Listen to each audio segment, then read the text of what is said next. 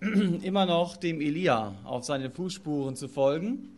Also langsam kommt seine Geschichte ja zum Abschluss.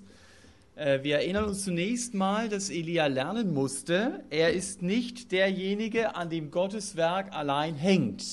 Das war eine ganz wesentliche Lektion, die er gelernt hat.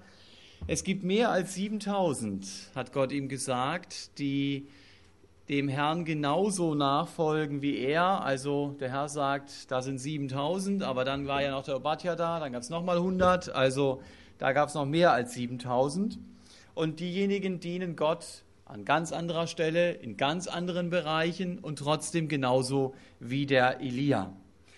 Gott hat, äh, der Elia hat sich dann aufgrund von Gottes Auftrag äh, den Elisa gesucht, um ihn geistlich zu prägen und um mit ihm auch Verantwortung zu teilen.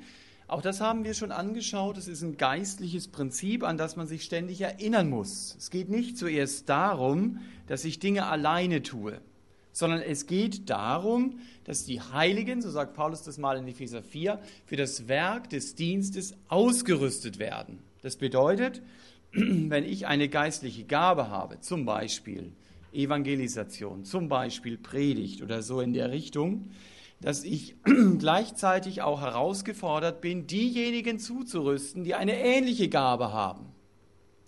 Also nicht nur selbst zu dienen, sondern immer wieder zu schauen, wo kann ich andere zurüsten. Das ist das Prinzip aus 2 Timotheus 2, Vers 2, was du von mir gehört hast, vor vielen Menschen, das befiel auch anderen an die treu sind einmal und die fähig sind, auch andere zu lehren. Also das hat Elia gelernt. Gib deine geistliche Erfahrung weiter und vertraue einem Teil deiner Aufgaben anderen an.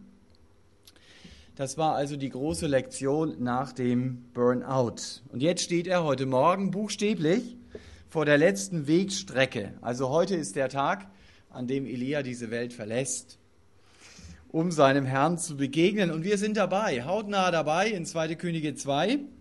Und das wollen wir lesen, die ersten 15 Verse dieses Kapitels.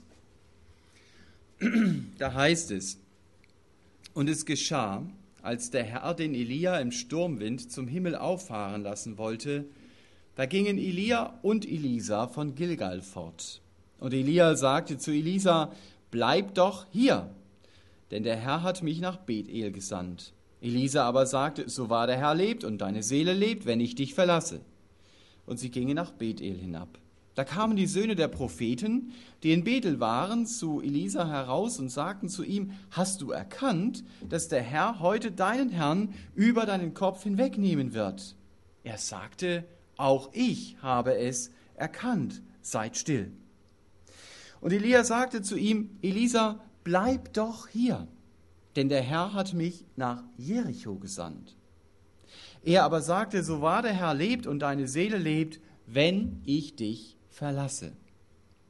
Und sie kamen nach Jericho. Da traten die Söhne der Propheten, die in Jericho waren, zu Elisa und sagten zu ihm, hast du erkannt, dass der Herr heute deinen Herrn über deinen Kopf hin hinwegnehmen wird? Er sagte, auch ich habe es erkannt, seid still. Und Elia sagte zu ihm, bleib doch hier, denn der Herr hat mich an den Jordan gesandt. Er aber sagte, so wahr der Herr lebt und deine Seele lebt, wenn ich dich verlasse.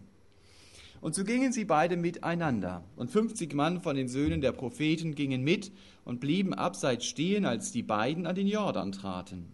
Da nahm Elia seinen Mantel und wickelte ihn zusammen und schlug auf das Wasser. Und es teilte sich hierhin und dorthin, und die beiden gingen hinüber auf dem Trocknen. Und es geschah, als sie hinübergegangen waren, da sagte Elia zu Elisa, bitte, was ich für dich tun soll, bevor ich von dir weggenommen werde. Elisa sagte, dass mir doch ein zweifacher Anteil von deinem Geist gegeben werde. Da sagte er, du hast Schweres erbeten, wenn du mich sehen wirst, wie ich von dir weggenommen werde, dann wird das gegeben werden, wenn aber nicht, dann wird es dir nicht gegeben werden. Und es geschah, während sie gingen, gingen und redeten, siehe da, ein feuriger Wagen und feurige Pferde, die sie beide voneinander trennten. Und Elia fuhr im Sturmwind auf zum Himmel. Und Elisa sah es und schrie, mein Vater, mein Vater, Wagen Israels und sein Gespann. Dann sah er ihn nicht mehr und fasste seine Kleider und zerriss sie in zwei Stücke und erhob den Mantel des, Elisa, des Elia auf, der diesem empfallen war, kehrte um und trat an das Ufer des Jordan. Und er nahm den Mantel des Elia, der diesem entfallen war, und schlug auf das Wasser und sagte, Wo ist der Herr, der Gott des Elia? Auch er schlug also auf das Wasser, und es teilte sich hierhin und dorthin, und Elisa ging hinüber. Als nun die Söhne der Propheten, die gegenüber in Jericho waren, ihn sahen, sagten sie, der Geist des Elia ruht auf Elisa. Und sie kamen ihm entgegen und warfen sich vor ihm zur Erde nieder. Also im Grunde genommen redet dieser Text ja von der Himmelfahrt des Elia. Ich kenne nur noch eine Himmelfahrt, das ist die Himmelfahrt des Herrn Jesu. Die Himmelfahrt der Maria ist nie biblisch bezeugt, auch wenn sie im Kalender steht. Aber hier haben wir die Himmelfahrt des Elia. So habe ich deswegen auch die Predigt überschrieben. Es fiel mir jetzt keine andere Überschrift ein. Die Himmelfahrt des Elia. Das ist natürlich was ganz Besonderes. Also ich rechne jetzt nicht damit, dass mein Abscheiden ähnlich sein wird wie das des Elia. Das war schon sehr spezial, was Gott ihm hier äh, geschenkt hat. Und doch denke ich, dass wir aus diesem Abschnitt einiges lernen können für unser persönliches Leben. Dazu haben wir ja die Texte des Alten Testamentes. Sie sind das Bilderbuch Gottes, wie er mit den einzelnen Menschen handelt. Es geht im Alten Testament nicht so sehr um dogmatische Kernaussagen. Das ist eher so der Bereich des Neuen Testamentes, sondern es geht darum, wie Gott ganz konkret in dem Leben von Menschen handelt. Und das hilft uns auch für unser persönliches Glaubensleben. Und deshalb möchte ich drei Punkte, die mir an diesem Text wichtig geworden sind, einfach mit euch heute Morgen teilen. Zunächst einmal entdecke eine Gemeinde, die Gottes Stimme hört und die verbindlich miteinander lebt. Es begegnet uns hier in diesem Text. Eine Gemeinde, die Gottes Stimme hört und die verbindlich miteinander lebt.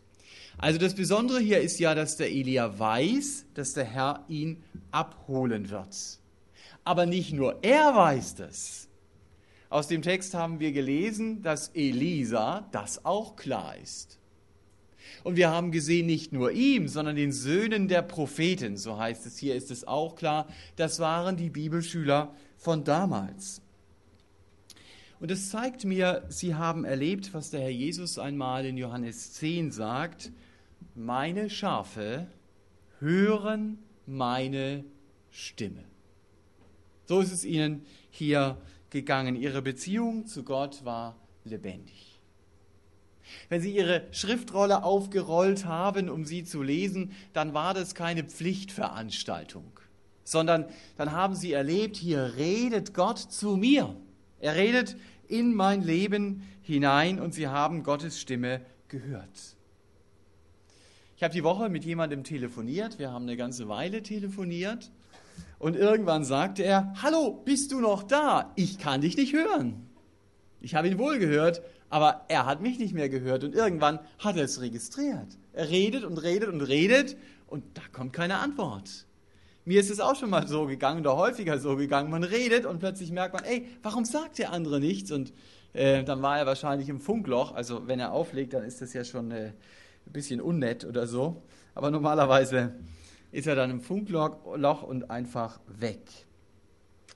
Das war für mich ein Bild. Gerade wenn ich diesen Text lese, gibt es das auch im Blick auf den Herrn Jesus. Ich rede und rede an der einen Seite des Handys, ich bete meine Gebete in Anführungsstrichen herunter und ich merke gar nicht, ich höre ja seine Stimme überhaupt nicht mehr. Ich lebe von dem, was ich aus der Bibel über den Herrn weiß. Aber mein letztes, echtes Gespräch mit ihm, das ist vielleicht schon sehr, sehr lange her. Wenn ich das merke, was mache ich denn? Also zunächst mal ist es ja gut, dass ich es überhaupt merke. Dass ich nicht stundenlang am Handy stehe und also im Übertragenen und einfach rede. Es gibt Gründe, die kann ich greifen und es gibt Gründe, die kann ich nicht greifen. Gründe, die ich zum Beispiel greifen kann, ist, wenn offensichtlich Sünde in meinem Leben da ist. Dann wird Gott nicht weiter mit mir reden, bis diese Sache bereinigt ist. Ich kann mich gut erinnern, dass ich als Christ in einer Situation ganz bewusst gelogen habe, weil ich ziemlich an die Wand gedrückt war und das war dann so heraus, ähm, dass ich gesa was gesagt habe, was garantiert nicht stimmte. Ich hätte mir meine stille Zeit dann anschließend auch sparen können. Ich habe wohl immer noch Gottes Stimme gehört, aber die war sehr eindeutig und hat sich auf den einen Punkt bezogen, du musst es in Ordnung bringen. Und erst als ich es getan hatte, war da wieder äh, so, dass ich Gottes Stimme hören konnte, dass ich geredet habe und dass er zu mir geredet hat. Also Sünde ist klar, dann höre ich Gottes Stimme nicht. Oder wenn Gott mir etwas wichtig macht, er sagt, das möchte ich von dir, dann ist es wichtig, dass ich darauf auch eingehe, dass ich konkret überlege, wie kann ich das umsetzen? Es ist ja eine Sache, dass ich es weiß. Die andere Sache ist, wie setze ich das um in meinem Leben? Ich habe vor einiger Zeit jemanden gehört, der hat über den Heiligen Geist geredet. Und sein Schwerpunkt war, der Heilige Geist ist wie eine Taube. Fand ich ja einen sehr interessanten Schwerpunkt. Das hat er ja aus der Bibel genommen. Und er hat dann erzählt von den Tauben, die vor seinem Haus sind. Er sagt, wenn ich mit Steinen nach diesen Tauben werfe, dann treten sie einfach mal zur Seite und dann sind sie wieder da. Und dann gurren sie unaufdringlich, aber ständig, sagt er, von morgens bis abends. Ich fand es einen sehr interessanten Aspekt und er erzählte dann, dass seine Frau anregte, eine bestimmte Spende in das Reich Gottes zu geben. Und er hat dann gesagt, die Hälfte tut's auch. Und das haben sie dann auch gemacht. Und er sagt, und dann war immer das Gurren des Heiligen Geistes da. Wie die Tauben vor seinem Fenster. Und er sagte, am Schluss haben wir dann auch noch den zweiten Teil überwiesen und dann war das Gurren weg. Ich fand es interessant, hat es sehr lebendig dargestellt. Also man könnte auch sagen, das Mahnen des Heiligen Geistes war einfach da, der mich immer wieder gemahnt hat, an einem gewissen Punkt gehorsam zu sein und das man dann Gottes Stimme darüber hinausgehend auch kaum wahrnimmt, weil der Herr seinen Finger immer wieder drauflegt und sagt, ich habe dir gesagt, tu das.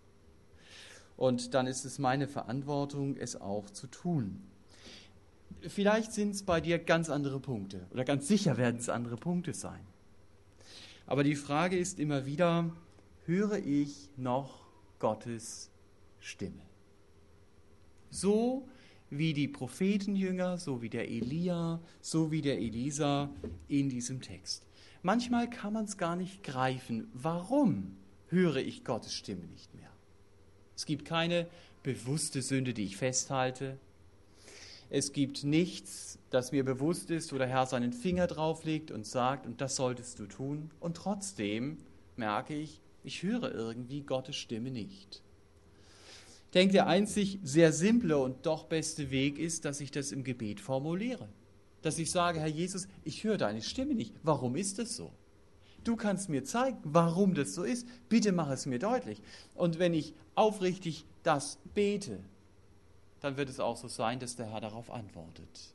Dass er mir sagt, das ist der Grund und dass ich einfach wieder Gottes Stimme höre die Gemeinde in diesem Text. Ich weiß, im Alten Testament gibt es ja in dem Sinne noch nicht Gemeinde, aber ich möchte es mal übertragen, war eine geistlich wache Gemeinde. Sie hatte einen Blick dafür, was Gott tun wird. Und das wünsche ich uns auch, dass wir eine geistlich wache Gemeinde sind, die wach bleibt, die einen Blick dafür hat, hier ist Gott am Werk und das will er tun. Aber das geht nur dann, wenn jeder Einzelne für sich darauf achtet, höre ich Gottes Stimme. Wenn ich in meinem persönlichen Leben Gottes Stimme höre, dann ist es so, dass wenn viele Leute zusammen sind, die Gottes Stimme hören, dass man dann auch gemeinsam Gottes Stimme hört. Für die Einzelnen, die das nicht hören, kann man das auch sehr schwer gemeinsam hören. Und die Frage ist auch, ist mir aber wichtig, Gottes Stimme zu hören? Das muss ich mir natürlich auch fragen. Vielleicht denke ich, ein Glück höre ich es nicht, weil ich genau weiß, ich möchte das tun. Und wenn Gott in mein Leben hineinredet, dann ist das in Gefahr, was ich hier in Planung habe. Das ist natürlich keine Voraussetzung, um Gottes Stimme zu hören. Aber als Christ habe ich das Privileg, Gottes Stimme zu hören. Das ist ein Riesenprivileg, seine Gedanken zu erkennen. Zu wissen, das ist jetzt Gottes Wille für mein Leben. Der lebendige Gott redet mit mir. Gib den Wunsch nie auf, dass du sagst, ich möchte Gottes Stimme hören. Ich möchte ganz nah an seinem Mund sein. Denn das ist Ausdruck von Beziehung. Beziehung lebt von Gespräch. Ich kann ja nicht sagen, ich habe zu jemandem eine Beziehung, aber ich rede nicht mit dem. Also das ist ein bisschen schwierig, schon menschlich. Und ich kann schlecht sagen, ich habe eine Beziehung zu Jesus, aber ich höre seine Stimme nicht und ich rede nicht mit ihm. Ich erlebe ihn nicht. Das ist das, was Gott mir schenken will, dass ich immer wieder mit ihm lebe und ihn auch erlebe. Und manchmal ist es vielleicht so, dass du sagst, okay, ich höre zwar, was du da sagst, aber ich habe ehrlich gesagt eigentlich gar nicht so den Wunsch, Gottes Stimme zu hören. Dann darf ich doch genau da ansetzen und das sagen, Herr Jesus, du kannst selbst den Wunsch in mir hervorrufen, deine Stimme zu hören. Paulus sagt es mal im Philipperbrief, Gott wirkt das Wollen und das Vollbringen. Er wirkt auch das Wollen. Aber der erste Schritt dann ist, dass ich sage, Herr, du kannst es schenken, dass ich will. Und selbst das ist ja ein Schritt in diese Richtung, dass ich sage, Herr, ich will deine Stimme hören. Dieser erste Abschnitt in dem Text, den wir gelesen haben, zeigt also Menschen, die Gottes Stimme gehört haben, aber es zeigt auch Menschen, die sehr verbindlich miteinander gelebt haben. Das merken wir hier. Der Elisa geht zum Beispiel mit, einmal nach Bethel, er geht mit nach Jericho, er geht an den Jordan zum Beispiel mit und er lässt den Elia nicht allein. Vielleicht hat der eine und andere von euch schon ein bisschen aufgestöhnt und gedacht, ah, ich weiß schon, was in dem Text kommt, nämlich das, was da vorher war, ist ja immer das Gleiche. Aber der Elia gibt ihn immer wieder frei. Und er sagt, bitte Elisa, du kannst gehen. Und Elisa sagt, nein. Das werde ich nicht tun. Ich werde auf diesen Metern bei dir bleiben. Verbindliches Leben. Es gibt viele Bereiche, als ich so nachdachte, bei uns in der Gemeinde, wo wir verbindlich miteinander leben. Und das ist schön. Es fängt an beim regelmäßigen Gottesdienstbesuch, dass ich nicht sage, naja, dann komme ich mal, dann habe ich keine Lust und dann habe ich einen Ausflug und dann eine Reise und dann komme ich mal wieder sondern dass mir das wichtig ist. Wir haben das, glaube ich, gestern im KJE gesungen, in deinem Haus bin ich gern Vater. Und das drücke ich ja durch diese Haltung aus. Das fängt eben an beim Gottesdienstbesuch und es geht über verschiedene Dienste. Kinderstunde zu machen bedeutet auch zum Beispiel, dass ich nicht bei jedem Event dabei sein kann. Wenn ich dieses Wochenende eingeteilt bin für die Kinderstunde, dann kann ich nicht wandern gehen. Das heißt, verbindlich zu leben bis zum persönlichen Miteinander, wie zum Beispiel bei Gruppen wie dem KJE, Gebetskreisen, Zweierschaften. Also mich freut es, das zu sehen. Das ist echt gelebte, verbindliche Gemeinschaft. Und das ist schön. Das ist ein Grund zur Dankbarkeit, dass man sich freut, dass man sich sieht und dass man immer wieder über den redet, der einen verbindet. Und das ist der Herr Jesus. Einen Bereich habe ich gedacht, den möchte ich herausgreifen, von dem ich denke, dass wir vielleicht etwas mehr auf ihn achten sollten, der auch zum Thema verbindliche Gemeinschaft gehört. Und da habe ich an unsere älteren Geschwister gedacht, dass wir sie nicht aus den Augen verlieren.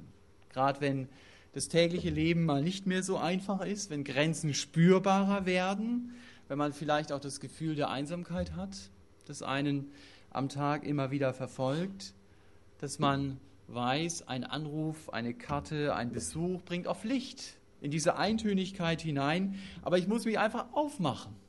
Ich muss es tun, nicht nur wissen. Das sind Geschwister, die sind jahrzehntelang mit Jesus unterwegs. Und auch unsere Gemeinde wäre nicht das, wenn sie nicht gewesen wären. Deswegen ist es auch so entscheidend, hier Verbindlichkeit zu leben. Es wäre echt schön, wenn einzelne von euch auch dieses Anliegen aufnehmen würden und äh, diesen Satz, den Elisa hier sagt, mit Leben füllen, so wahr der Herr lebt, wenn ich dich gerade auf dieser so schwierigen Wegstrecke verlassen sollte. Ich habe das schon so gemacht, dass ich Leute mitgenommen habe, einfach zu besuchen. Und dann hat man sich kennengelernt und dann konnten sie alleine hingehen zum Besuch. Bin jederzeit dazu bereit. Wenn ihr sagt, okay, ich möchte es machen, dann müssen wir nur einen Termin ausmachen. Also das war mir noch wichtig im Blick auf verbindliches Leben. Ja, es geht aber nicht nur um hörende Leute, es geht nicht nur um Leute, die in einer verbindlichen Gemeinschaft miteinander leben, sondern es geht auch noch, so habe ich meine zweite Überschrift genannt, lerne von Christen, die Gottes Reich an die erste Stelle setzen. Das macht der Elisa. Lerne von Christen, die Gottes Reich an die erste Stelle setzen. Ihr habt es ja im Kopf, ich übertrage die Situation. Also die Leute, die im Predigerkurs sind, sagen, wieso? Gibt doch gar keine Christen im Alten Testament. Das stimmt, aber ich versuche es auf unsere Situation zu übertragen. Elisa hat einen ganz großen Wunsch gehabt. Und den lesen wir hier in Vers 9. Er will einen zweifachen Anteil vom Geist des Elias. Die Frage ist jetzt natürlich, warum denn zweifach? Über die Frage ist viel diskutiert worden. Vielleicht, das ist nun mal eine Vermutung, weil er sich seiner Begrenztheit so stark bewusst war, dass er wusste, wenn ich in die Schuhe des Elia treten soll und seinen Dienst tun soll, dann brauche ich das Zweifache seines Geistes, um genau das Gleiche zu tun, was er tut. Manche sagen auch gut, er wollte vielleicht einen größeren Dienst als Elia tun. Wir werden das hier heute Morgen nicht unbedingt lösen. Aber eins ist klar, sein Herz brennt für Gottes Sache. Dem Elisa ist es ganz wichtig, dass Elias Dienst weitergeht. Man könnte auch sagen, oder man muss eigentlich sagen, dass Gottes Dienst weitergeht. Denn auch Elia, es war ja nicht seine eigene Firma, die er da aufgemacht hatte, sondern Gott hat ihn gebraucht, um manches zu tun. Und das wünsche ich uns auch als Gemeinde, dass unser Leben von Gottes Sache bestimmt wird, dass die Förderung seiner Sache in unserem Leben Nummer eins ist. Und dabei ist klar, dass jeder von uns dabei ganz unterschiedliche Möglichkeiten hat, Gottes Sache zu fördern. Einige können sich in Dienste kontinuierlich einsetzen, andere nur projektbezogen, weil ihr Arbeits-, ihre Arbeitszeiten eben das nicht anders zulassen. Andere sind beruflich, familiär so eingespannt, dass kaum noch Kraft für Gottes Reich bleibt. Ist klar, die Arbeitswelt von heute ist nicht mehr die Arbeitswelt wie vor 20 Jahren. Also es geht hier um ganz extreme Effektivität. Und äh, die Aktionäre wollen zufrieden sein. Ja? Also da macht man Milliarden Gewinne und sagt, oh Hilfe, wir haben einen massiven Gewinneinbruch und so weiter. Haben wir in diesen Tagen gelesen. Aber das Ergebnis ist ja, dass man oft nach Hause kommt und nur noch erschöpft ist sagt, ich kann eigentlich nichts anderes mehr tun. Das ist so. Und doch glaube ich, muss ich mich fragen, Herr, ich habe diese Rahmenbedingungen, ich brauche diese Ruhezeiten, ich bin erschöpft. Ja, es gilt genauso für die Mütter, die zu Hause bleiben, können genauso erschöpft sein wie jemand, der zehn Stunden Arbeit hinter sich hat. Ähm, aber die Frage muss auch immer sein, Herr, und wie kann ich dein Reich fördern? Es nützt ja nichts, wenn ich da stehen bleibe und sage, das sind meine schrecklichen Rahmenbedingungen. Die sind da. Das, was ich auf jeden Fall tun kann, ist, in Anführungsstrichen sage ich das mal, das nur beten. Das ist ein ganz entscheidender Dienst. Dass ich bete für Anliegen in der Gemeinde, dass ich mir dafür bewusst Zeit nehme. Wenn das konkrete Gebet wegbricht, dann wird auch die Gemeindearbeit einbrechen. Also hier ist unser Einsatz ganz entscheidend gefragt. Und es geht nicht darum, dass ich mich in möglichst viele Bereiche einbringe. Also ich finde es sogar besser, dass man lieber weniger macht und das richtig, als vieles und das nur halbherzig. Aber es geht, denke ich, in diesem Text darum, dass ich lerne, von dem Elisa Gottes Reich und sein Wirken an die erste Stelle zu setzen. Und wenn ich das tue, dann wird dieses Denken Einfluss haben auf meinen Arbeitsplatz, auf die Gestaltung meiner Freizeit, auf die Wahl meiner Lektüre, auf die Besuche, die ich mache. Es wird mein ganzes Leben durchziehen, weil es eine Haltung ist, die ich lebe. Und gut, ich muss mit meinen Grenzen irgendwie klarkommen, die ich habe.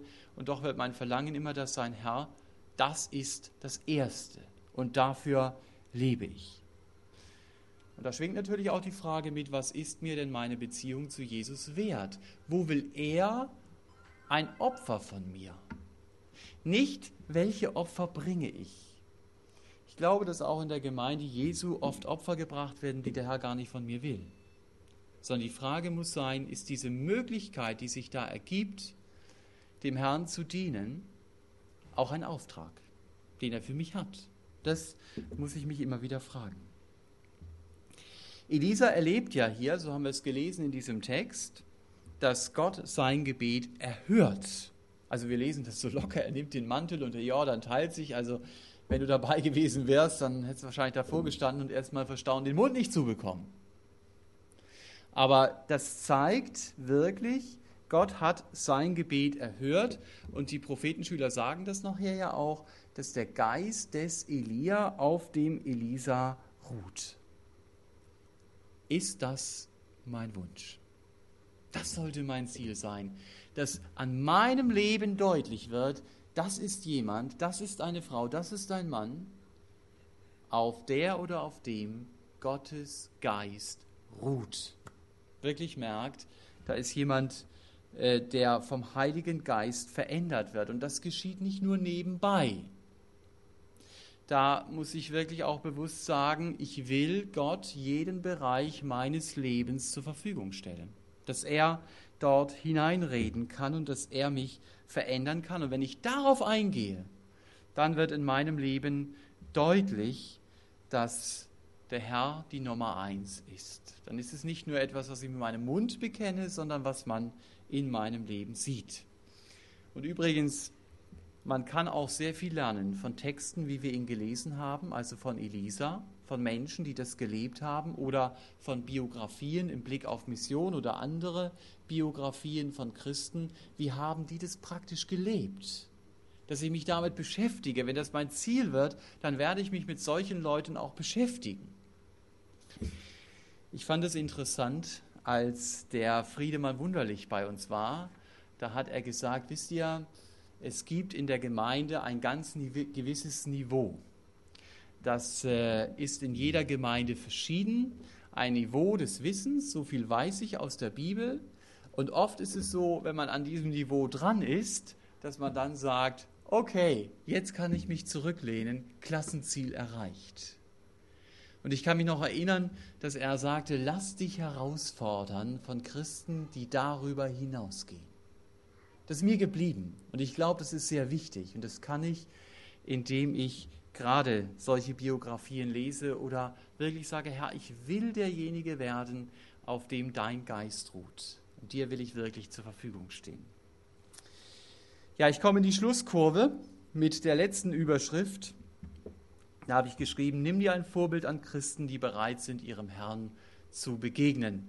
Bei euch klingen die ein bisschen knackiger als hier, aber ich habe gedacht, der Gemeinde kann ich es auch ausführlicher zumuten. Nimm dir ein Vorbild an Christen, die bereit sind, ihrem Herrn zu begegnen. Ich habe vor einiger Zeit persönlich, also vor einigen Wochen, das Matthäusevangelium gelesen und dabei ist mir aufgefallen, wie oft der Herr Jesus von Menschen redet, die nicht bereit waren, ihm zu begegnen. Er gebraucht da verschiedene Bilder, sagt einmal, sie hatten kein weißes Kleid, das heißt, Gott hatte ihnen nicht vergeben, sie haben keine echte Beziehung zu ihm gehabt. Andere haben ihre Talente vergraben, das heißt, sie haben Kraft und Gaben für Dienste, die Gott ihnen für Dienste gegeben hatte, für sich selbst verbraucht und eingesetzt. Und dann sagt der Herr Jesus immer wieder am Abschluss dieser Gleichnisse, wacht.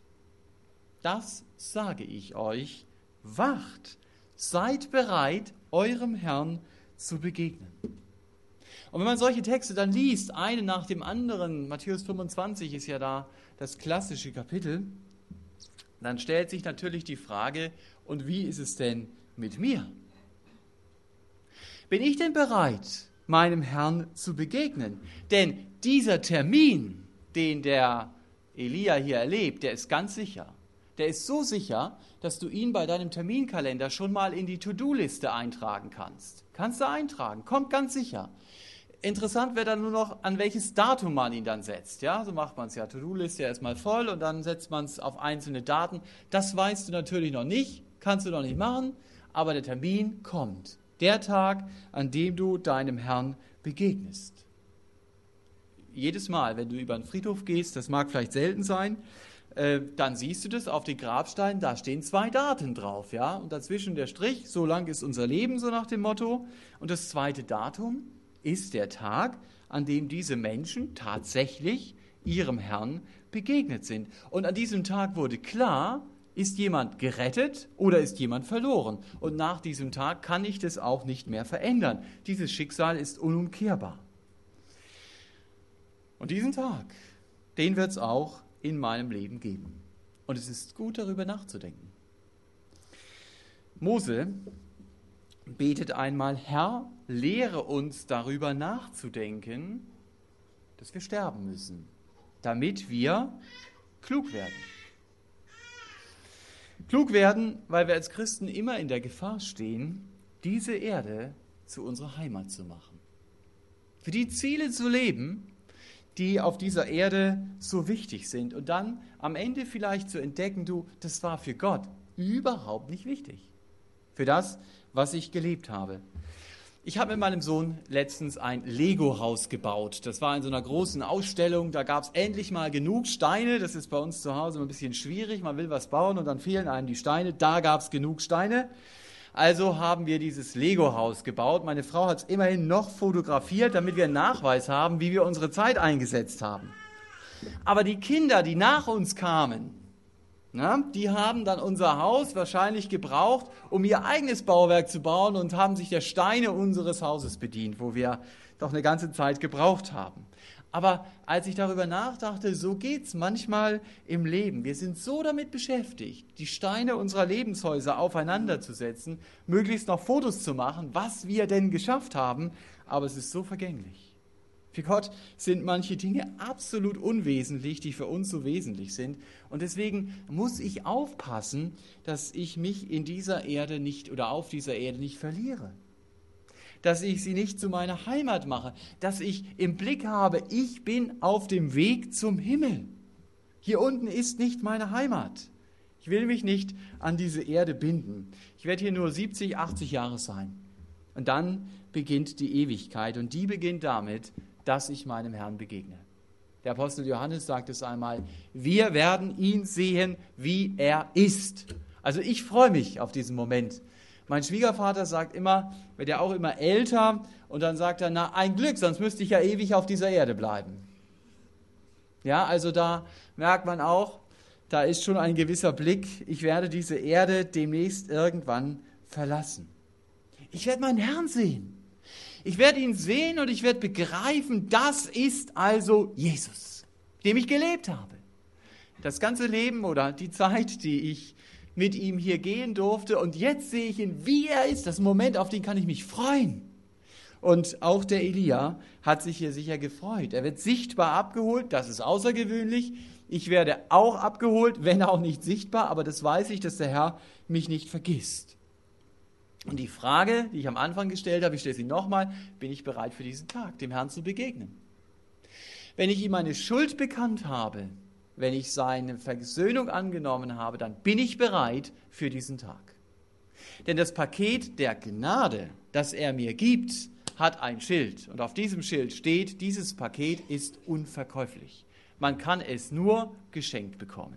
Ich kann es mir durch meine Werke nicht erarbeiten. Das ist die eine Seite. Aber die Bibel zeigt auch, dass der Tod uns nicht alle gleich macht. Paulus redet sehr ausführlich davon in 1. Korinther 3. Er zeigt, das Fundament deines Lebens muss Jesus sein. Darüber habe ich eben geredet.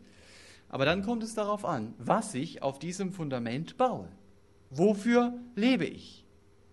Paulus betont auch in 1. Korinther 3, dass das Lebenswerk nichts mit der Rettung zu tun hat. Das sagt er explizit dort. Aber ich werde vor Jesus stehen.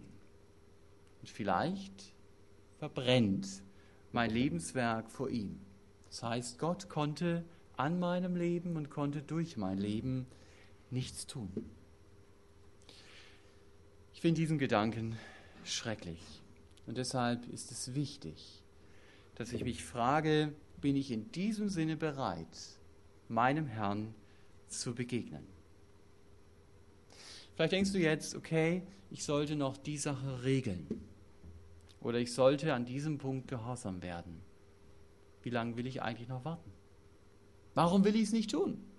Dass ich sage, Herr Jesus, ich will bereit sein, dir zu begegnen. Wenn ich himmlisch lebe, im Blick auf den Himmel lebe, dann hat es Konsequenzen hier auf dieser Erde. Das ist gut, immer wieder mal ganz konkret fürs eigene Leben darüber nachzudenken. Auch, dass man im Blick behält, ich bin hier nicht zu Hause. Ich habe eine Heimat, die weit darüber hinausgeht. Als Elia hier zu dieser himmlischen Heimat aufbricht, ist es wie ein Triumphzug. Er zieht triumphierend seinem Herrn entgegen. Er war bereit. Und das wünsche ich uns auch. Das Ende ist entscheidend. Und auch die Entscheidungen, die ich hier treffe, in meinem Alltag, muss ich immer wieder vom Ende her sehen. Und dann hilft es mir manchmal auch, eine Entscheidung zu treffen. Also wir haben heute Morgen eine Gemeinde entdeckt, die Gottes Stimme gehört hat. Ich denke, das soll uns motivieren, die verbindlich miteinander gelebt hat. Und wir haben vom Elisa gelernt, Gottes Reich an die erste Stelle zu setzen. Und wir wollen uns bei Elia das Vorbild nehmen, selbst bereit zu sein, um unserem Herrn vielleicht heute noch zu begegnen. Amen. Ja, wir nehmen uns jetzt eine kurze Zeit für uns persönlich zu beten, vielleicht über manches der Predigt nachzudenken, dem Herrn Antwort zu geben und Horst wird dann laut am Schluss mit uns beten.